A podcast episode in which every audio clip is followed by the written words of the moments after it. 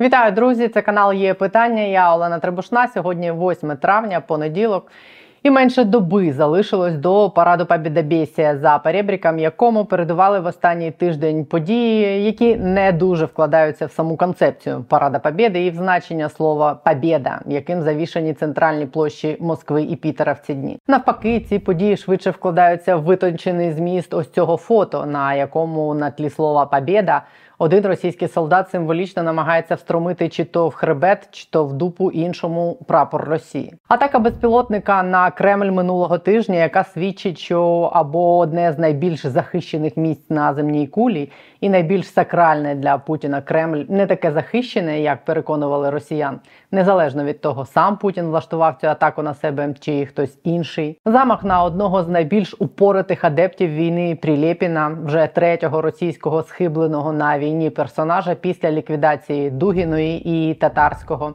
І публічна перепалка в трикутнику Пригожина Кадирова і Мінвійни, яка тривала кілька днів, і в якій путінський повар погрожував піти з Бахмуту, бо йому не дають боєприпаси. При цьому російські мілітарні блогери, так звані, стверджують, що якраз Пригожину їх давали ще й більше ніж регулярним підрозділам Шойгу, і те, що після істерики Пригожину пообіцяли цілого Суровікіна і підмогу, не означає, що з артилерією у росіян стало краще, а означає, що іншим будуть давати тепер тепер ще менше, бо боєприпаси віддадуть Пригожину, який за рік завоював 15 кілометрів Бахмуту до другої вже дати Дня Побєди за рік вторгнення. Щоб і хто б за усім цим не стояв, все це Кремль очевидно використає, щоб мобілізувати глибинний народ.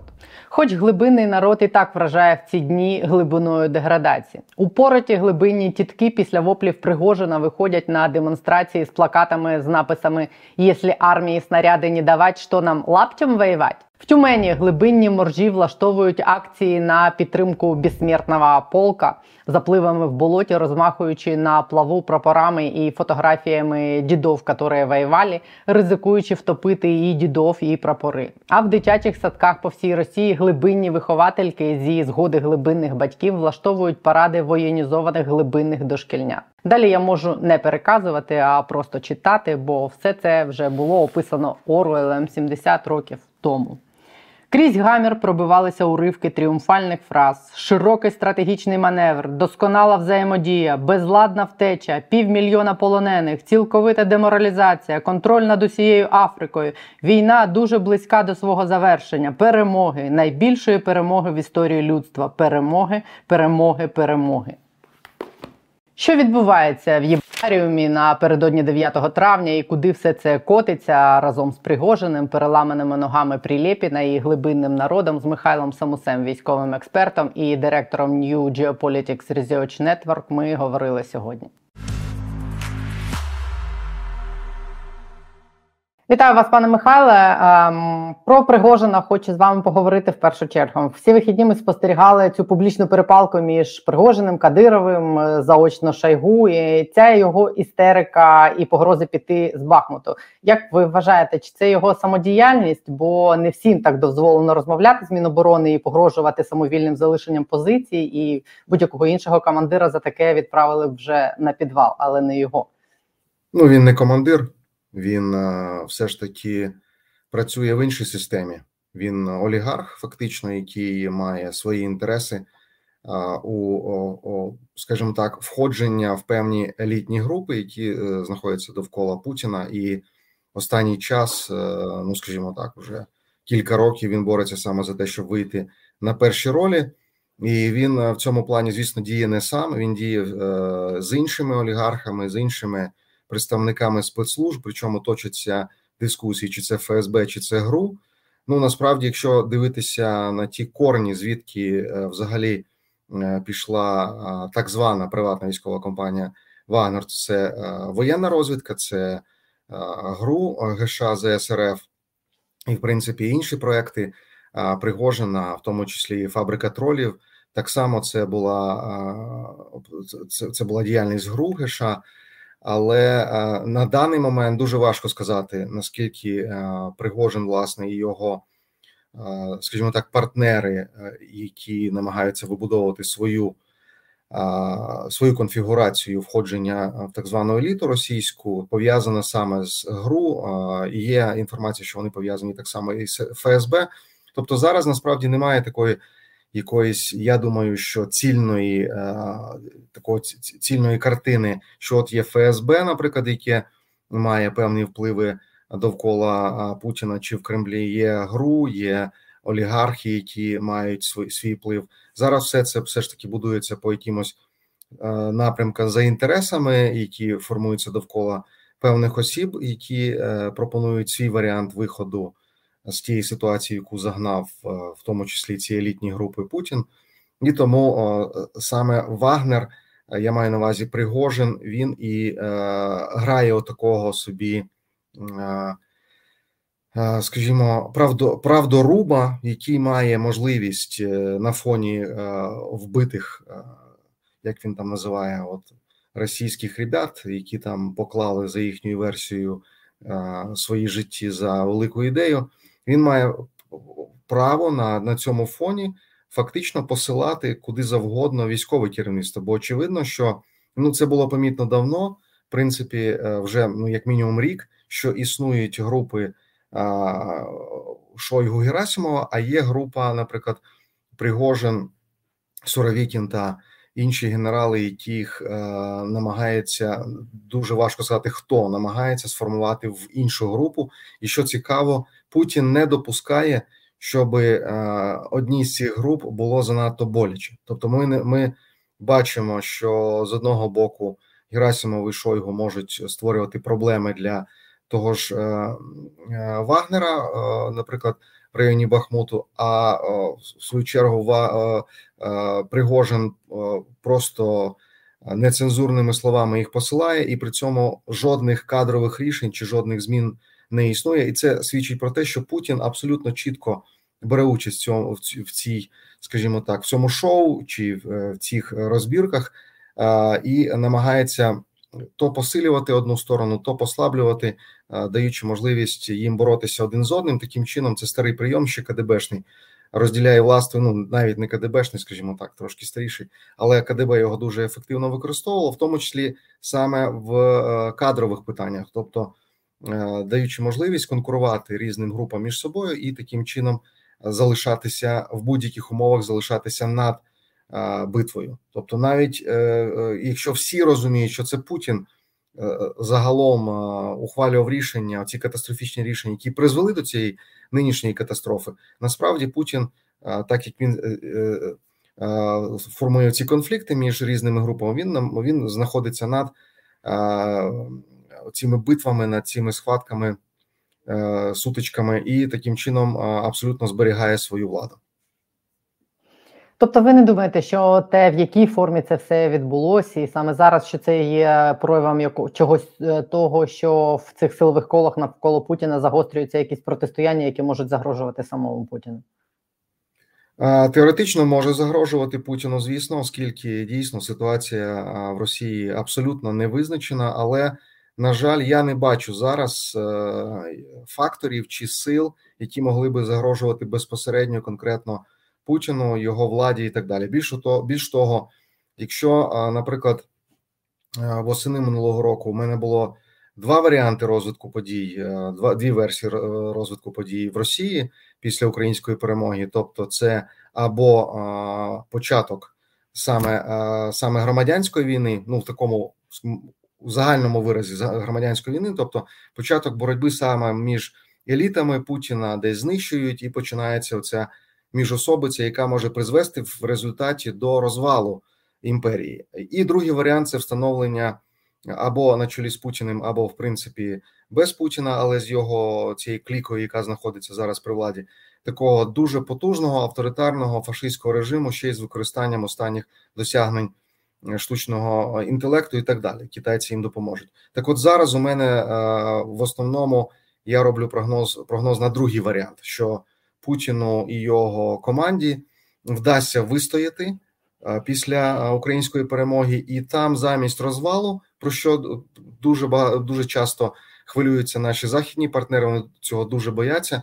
Так ось мені здається, їм боятися вже нічого. В Росії буде встановлено саме потужний авторитарний диктаторський режим з використаннями досягнень останніх досягнень технологічної революції, які дозволить контролювати кожного там не те, що там за лайк не можна буде подивитися навіть не, не тим поглядом на портрет Путіна, і все це буде штучний інтелект вичисляти, і у вас буде там соціальний кредит, е, статус, е, якісь інші там, е, і, і в тому числі і на роботі, і в соціальному житті, і тим більше в якихось відносинах політичних. Тому я думаю, що все ж таки зараз говорити про те, що послаблюється влада Путіна, я би не став.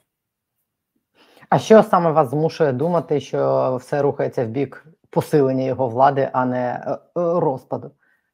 Ну тому що насправді, е, якщо десь півроку тому, там ще трошки далі існували, існували ну не те, що скажімо так, думки чи можливо фантазії на, на те, що ось е, будуть е, досить потужні створені якісь групи олігархів, які будуть боротися за своє виживання, і таким чином у них був шанс насправді, якщо скинути Путіна, якщо якось е, знищити ту групу осіб, які прибули до влади якраз 23 роки тому, насправді це КДБ, це ФСБ.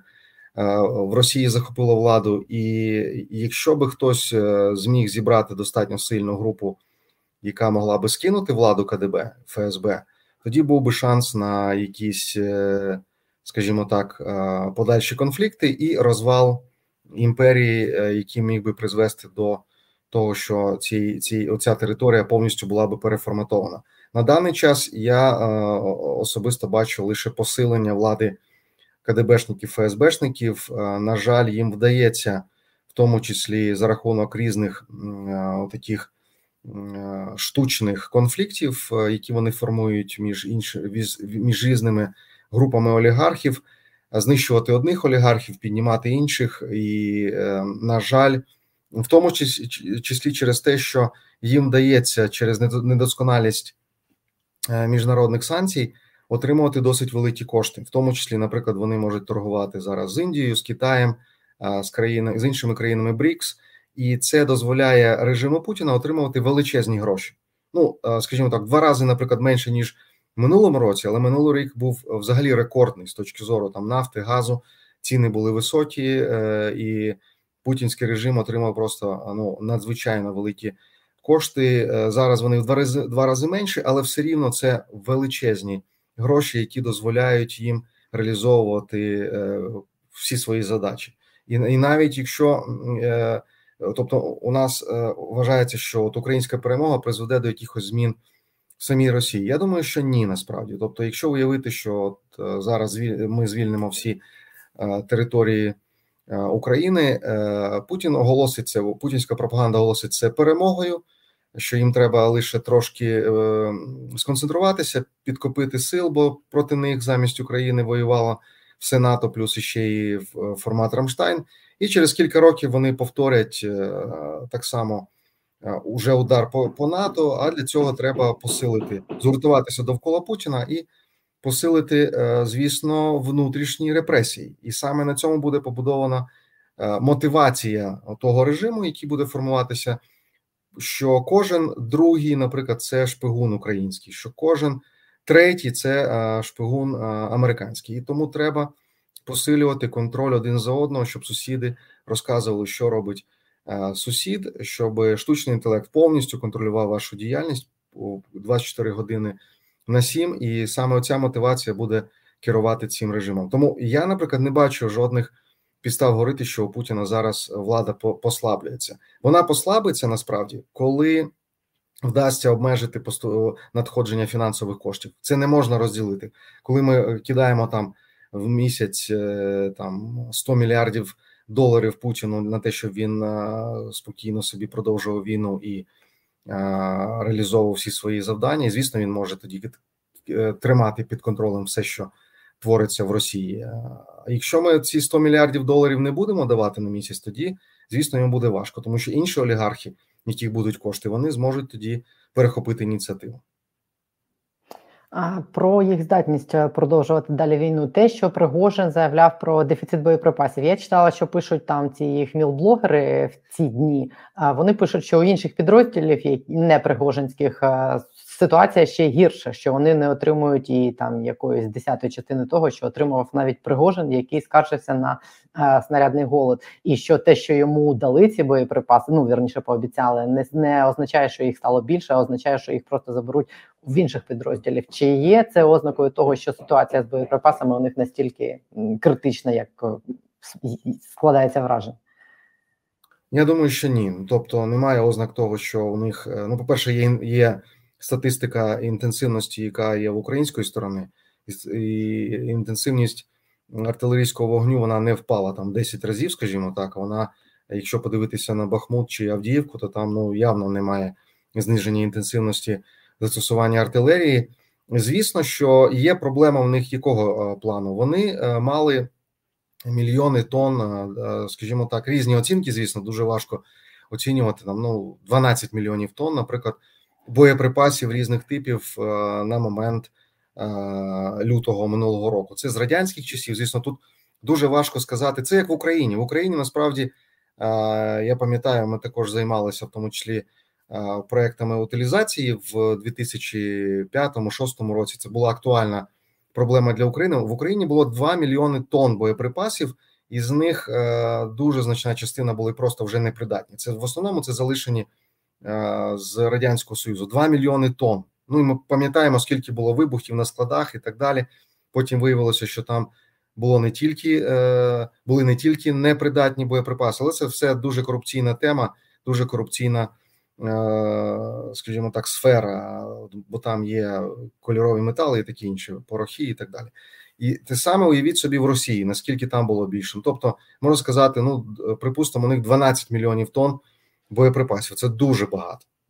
І скільки вони витратили цих е, боєприпасів, також дуже важко сказати. Але е, я думаю, що значна частина з цих 12 мільйонів тонн це все ж таки непридатні боєприпаси. І ті боєприпаси, які залишилися з радянського союзу, і вони могли складуватися взагалі непридатних умовах під відкритим небом і таке інше. Тому, в принципі, я думаю, що вони все ж таки на даний момент і ще на деякий час Знову ж таки, ми можемо лише приблизно говорити, все це такі плаваючі, е, плаваючі цифри, але я думаю, що не менше ніж до кінця цього року вони можуть іще використовувати оті запаси, які у них є. Е, да, у них можливо там половина з них є в непридатному стані, тобто вони е, якусь партію відкривають, половину треба відразу викидати, половину можливо на промисловість її підготовити. Але те, що у них на певний час іще Е, боєприпасів вистачатиме, причому вистачатиме для того, щоб досить потужно їх використовувати. Це однозначно. Єдине, що якщо ми вже говоримо про так звану війну на виснаження, то у України все ж таки ситуація краще, бо у нас, скажімо так, графік постачань від наших е, партнерів він буде зростати, бо ми знаємо, що і Сполучені Штати нарощують виробництво і е, намагаються вони вмовити союзників, таких як Південна Корея, відкрити свої склади, де знаходиться велика кількість боєприпасів. Е, і наші європейські партнери нарешті вклали мільярд доларів, е, мільярд євро для того, щоб відновити виробництво, яке в них було під час холодної війни, і наростити це постачання Україні. Ну і для своїх, звісно, потреб. Тобто, у нас графік буде зростати. А от Росії таких можливостей, звісно, не буде. Тобто, у них Знову ж таки, я сподіваюся, що санкції будуть е, все все краще працювати. Грошей у них буде менше, і на все у них грошей не вистачить. Тобто, у них не вистачить е, вкласти е, стільки інвестицій в виробництво боєприпасів, щоб зрівняти зрівнятися з тими інвестиціями, які вкладає Європа і Сполучені Штати. Але знову ж таки, це от я зараз кажу не про цей тиждень, не про наступний тиждень, а можливо, це я кажу про період півроку і далі. От коли у європейців почне е, на повну потужність працювати промисловість, а у росіян якраз будуть закінчуватися придатні боєприпаси. У них, е, звісно, промисловість зараз намагається нарощувати виробництво боєприпасів, але це однозначно не ті темпи виробництва, не ті обсяги, які потребує е, російська армія. Е, як ви загалом оцінюєте ситуацію станом на зараз? Ми зараз знаходимося в такому етапі, коли е, закінчується цей невдалий російський е, наступ, який вони так широко анонсували, і яким нас лякали, і навпаки, всі перебувають в очікуванні українського контрнаступу, і так виглядає, що агресор змушений переходити там в стан оборони. А як ви оцінюєте з яким рівнем готовності до цього нового етапу обидві сторони підходять? Ну, абсолютно вірно. Ви підмітили тенденції, тобто Росія переходить в оборону, незважаючи на те, що залишається кілька активних е, ділянок фронту, де вони намагаються зберігати е, штурмовий наступальний рух, але в будь-якому разі це носить лише тактичний сенс, і українське командування це, це питання очевидно контролює. Українська армія готується до весняно-літньої кампанії. Що мені тут подобається насправді, що незважаючи на тиск. Е, в тому числі інформаційний тиск, особливо е, е, наші західні колеги, журналісти постійно публікують статті. От сьогодні вийшло також пару статей, в яких пишеться, що українське командування перенесло знову плани наступу, бо виявляється, у росіян з'явилися каби,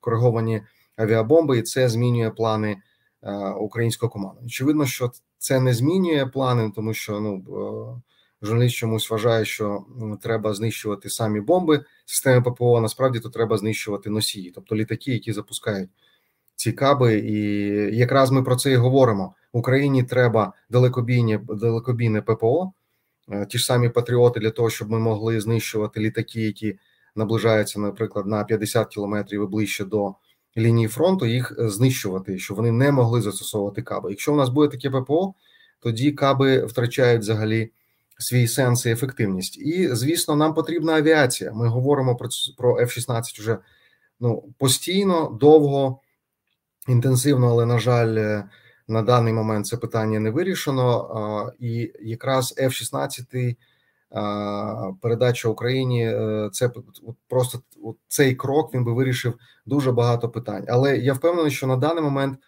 якраз ці аспекти вони не впливають корінним чином на українські плани на проведення контрнаступальної операції. Командування українське не звертає увагу на інформаційний психологічний тиск, бо постійно звучить слово очікування. А чи не боїться командування не виправдати очікування? Як може бути? Одним з параметрів військової операції очікування чи невиправдання очікувань. Це російський якраз аспект, коли вони е, все, давайте до 9 травня візьмемо Бахмут. Оце називається невиправдати очікування. А е, у нормальній військовій операції абсолютно інші параметри від е, потрібні для того, щоб провести цю операцію, тобто підготувати повністю свої сили, підготувати. Е, противника, як як кажуть військові західній науці, тобто preparation of battlefield, чим залиша е, чим е, до речі займається зараз українська армія, тобто знищується, і ми бачимо місця зберігання нафтопродуктів і на території Росії, і, наприклад, в окупованому Криму, ну звісно, на інших окупованих окупованих територіях. Крім того, знищуються, звісно, на окупованих територіях командні пункти, склади з боєприпасами. Е, логістика і, і так далі. І все це говорить про те, що підготовчий етап почався. Зараз іде підготовка до рішучого етапу. І е, знову ж таки е, читав в одній з західних статей статей західній пресі, що не буде елементу несподіванки. Ну і наводиться Херсонська операція. Ну, вибачте, тоді теж не було елементу несподіванки. Насправді Навпаки, була ситуація дуже схожа, коли там пару місяців був тиск, чому до цих пір не звільнено Херсон, чому не відбуваються активні дії а, і так далі. А тому, що українська армія на повільному вогні тоді підсмажувала російські угруповання на правобережжі, і потім було проведена рішуча операція, коли правобережжя було звільнено. Тому на деяких ділянках. Е, фронту будуть такого роду операції. На деяких ділянках фронту будуть операції, схожі на харківську операцію. Тому на тактичному рівні елемент несподіванки буде 100%. І на оперативному навіть на стратегічному дійсно, яка тут несподіванка? На стратегічному рівні у нас одне завдання: звільнення українських територій, всіх територій. Тому, звісно, росіяни знають, що українська армія буде звільняти всі території, і Тому виходить з цього, і тут уже несподіванки дійсно жодної немає. Ну та я теж сьогодні дивилася статистику цих знищених е, складів російських за минулий тиждень. Там мінус 4 склади боєкомплекту, 9 баз командних пунктів і штабів, і 3 нафтобази НПЗ. Ну це схоже на те, як це було перед е, звільненням Херсонщини, Харківщини, коли їх знищували. Просто я так розумію, що це відбувається за допомогою інших засобів, зокрема безпілотників, тому що на інших відстанях знаходяться ці і бази, і НПЗ і тому це тепер відбувається не з допомогою хаймарсів, а за допомогою безпілотників, в тому числі. Ну так, виходить, що там, де могли діяти хаймарси, вже, скажімо так, значна частина цієї інфраструктури зачищена. Ну і окупанти вони певний час вже перетягували свою інфраструктуру відповідно за там, скажімо, 70-80 кілометрів і далі від лінії фронту, і дійсно треба бити глибше. Е, мені не зрозуміло, де все ж таки далекобійні е, боєприпаси, такі як е, анонсовані боєприпаси для Хаймарсу 150 кілометрів. І поки що, на жаль, очевидно, що їх немає, тому що немає інформації про їх застосування. Хоча вони були б дуже доречні, тому що 150 кілометрів це ідеальна глибина, якраз для фактично по всьому фронту, окрім, скажімо, Криму. І тому я думаю, що Е, якраз е, боєприпаси 150 кілометрів для Хаймарсу могли би е, набагато інтенсивніше, скажімо так, від вирішувати завдання цієї підготовчої підготовчої фази операції.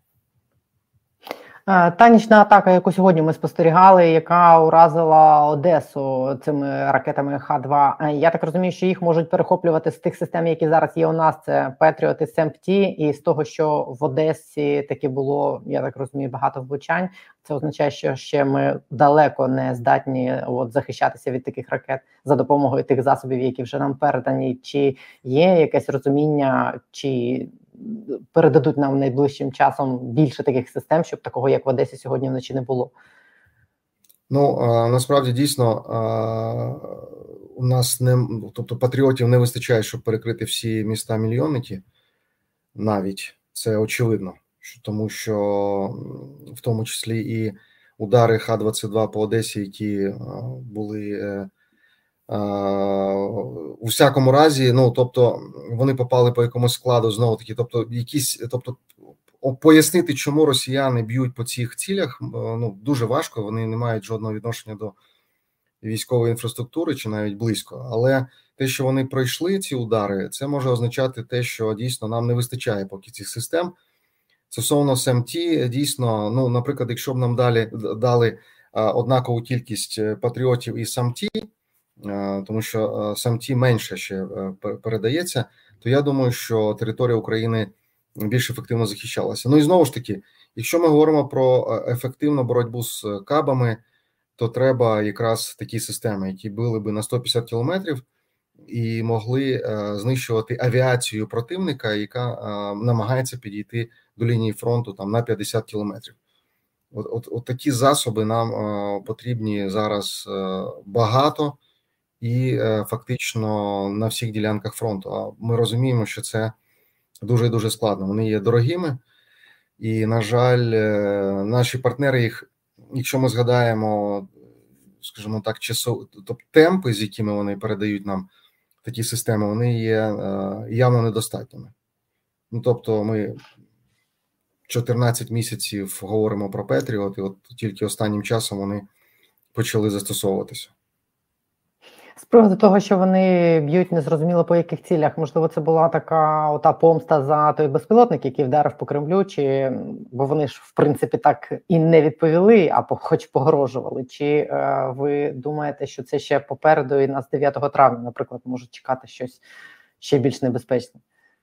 Ну, те, що 9 травня вони можуть дійсно ще більш інтенсивну ракетну атаку застосуванням шахедів і ракет. Е, здійснити в цьому сумнівів немає, тобто треба бути готовими до цього. А те, що ну, в Одесі вони е, кудись продовольчий склад ударили, ну я не знаю, що це за помста. Можливо, у них є якась е, своє розуміння помсти.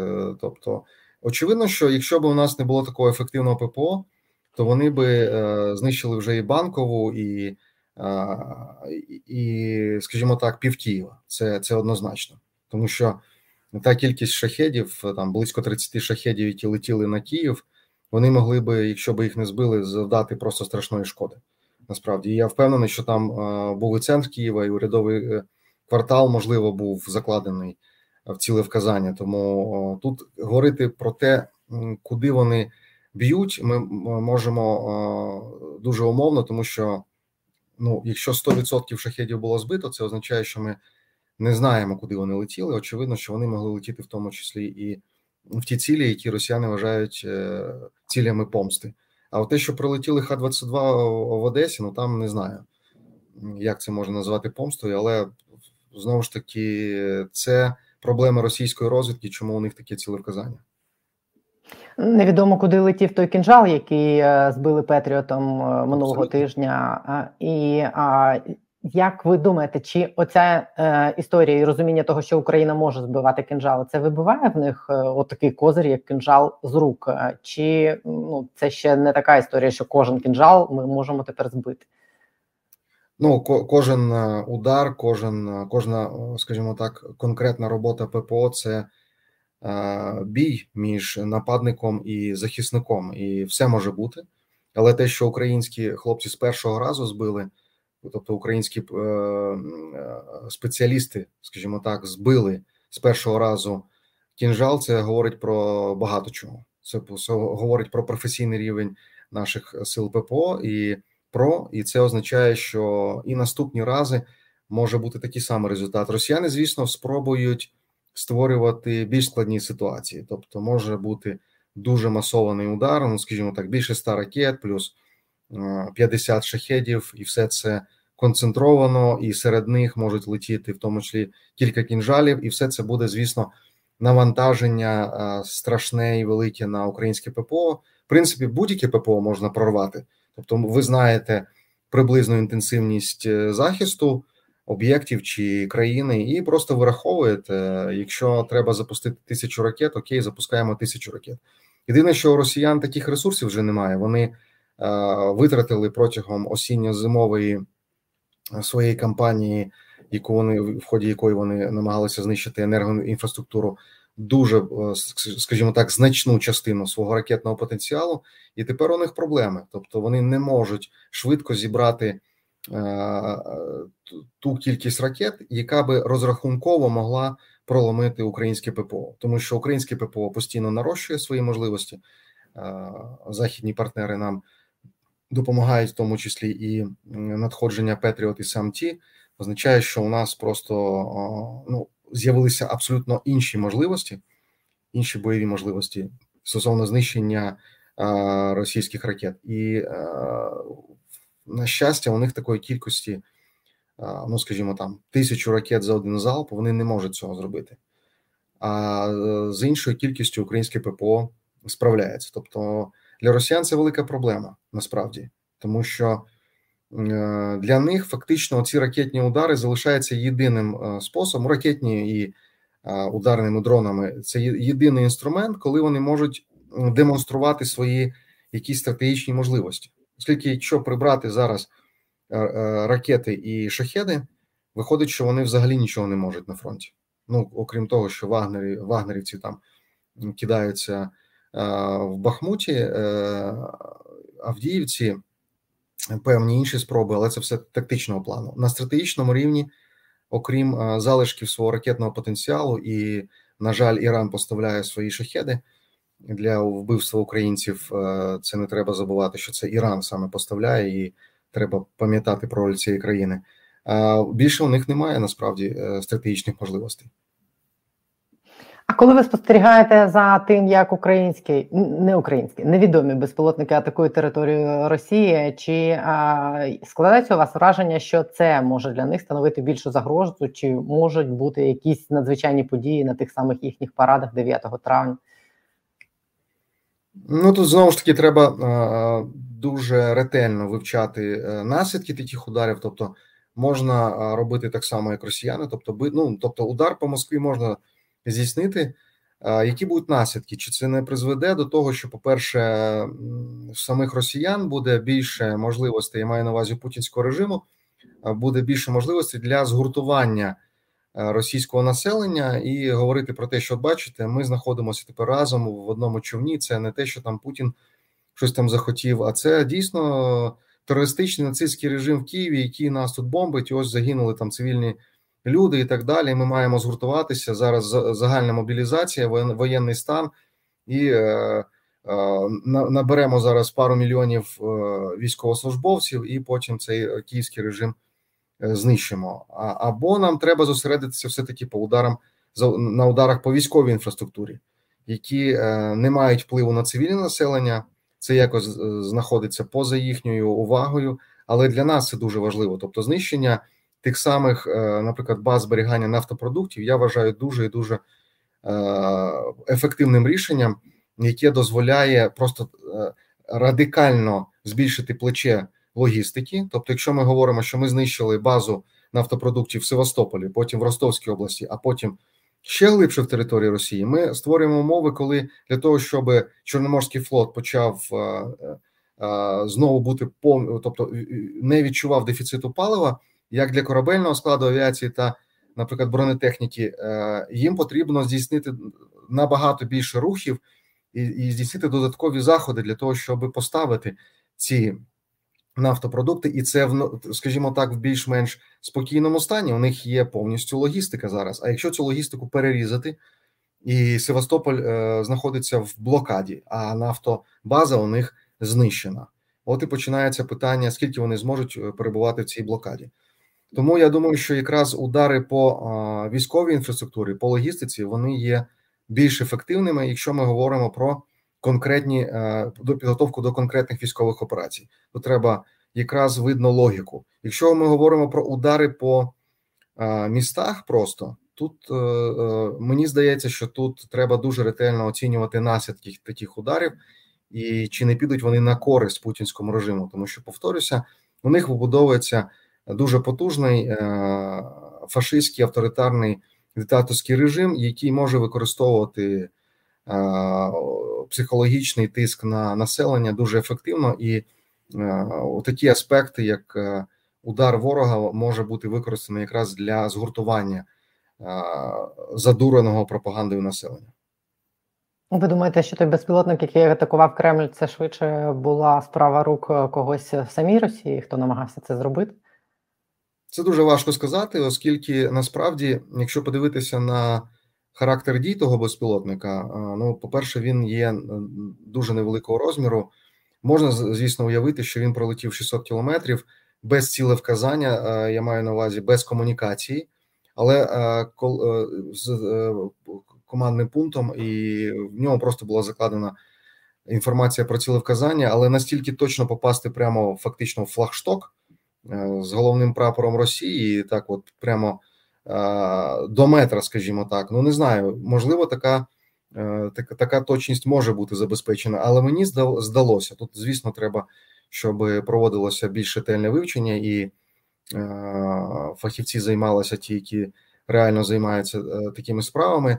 Що там був відеосигнал, тобто мені здалося, що коли безпілотник підійшов до цілі, він ото як first person view безпілотник, він просто зробив такий маневр, щоб е, знизитися різко. Тобто, фактично, мені здалося, що там був відеосигнал цього безпілотника. Передати відеосигнал на 600-700 кілометрів.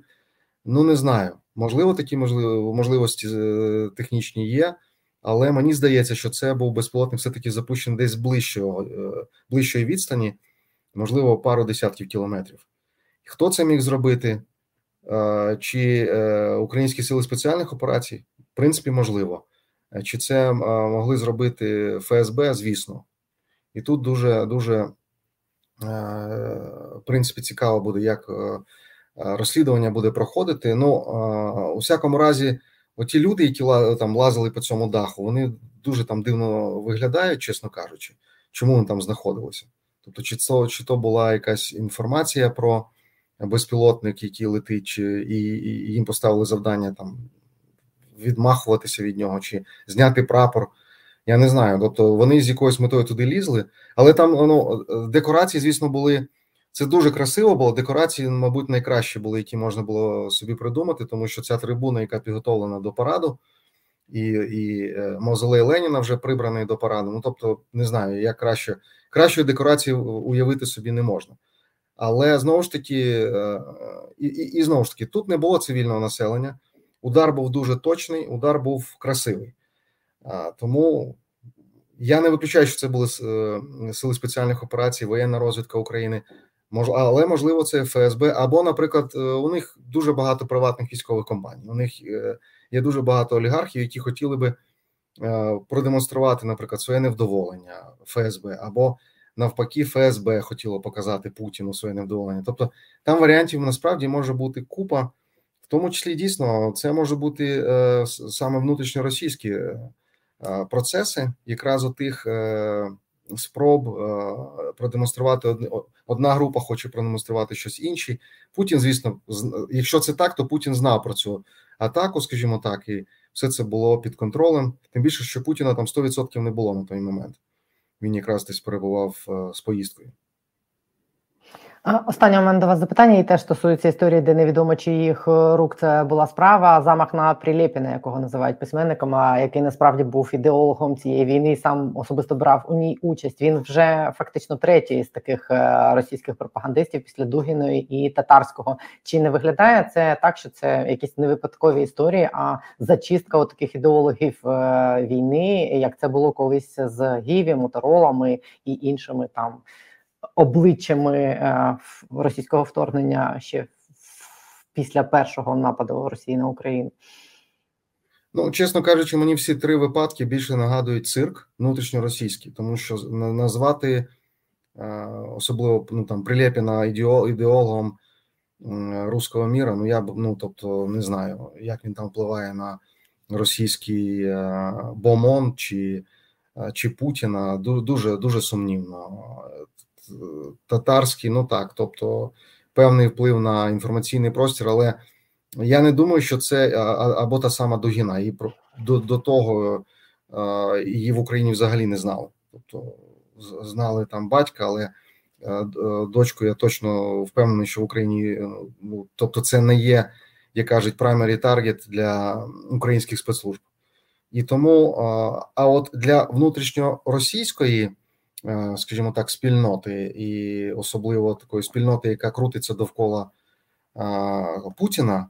Ці особи щось значать. Тобто вони у всякому разі вони е, впізнаваємі, вони їх знають, їх вони якось там десь крутяться, і тому для впливу для мобілізації, для тиску на внутрішньоросійський інформаційний простір, я думаю, що ці особи підходять дуже непогано. Тобто, якраз От Прилєпін він зараз е, впливає мобілізуючим чином на російське населення. Те саме, як ми казали про удари по цивільному населенню безпілотниками. Наприклад, російська пропаганда може це використати для того, щоб зараз мобілізувати населення і казати: ну, бачите, що вже не можна взагалі по, по Росії рухатися і.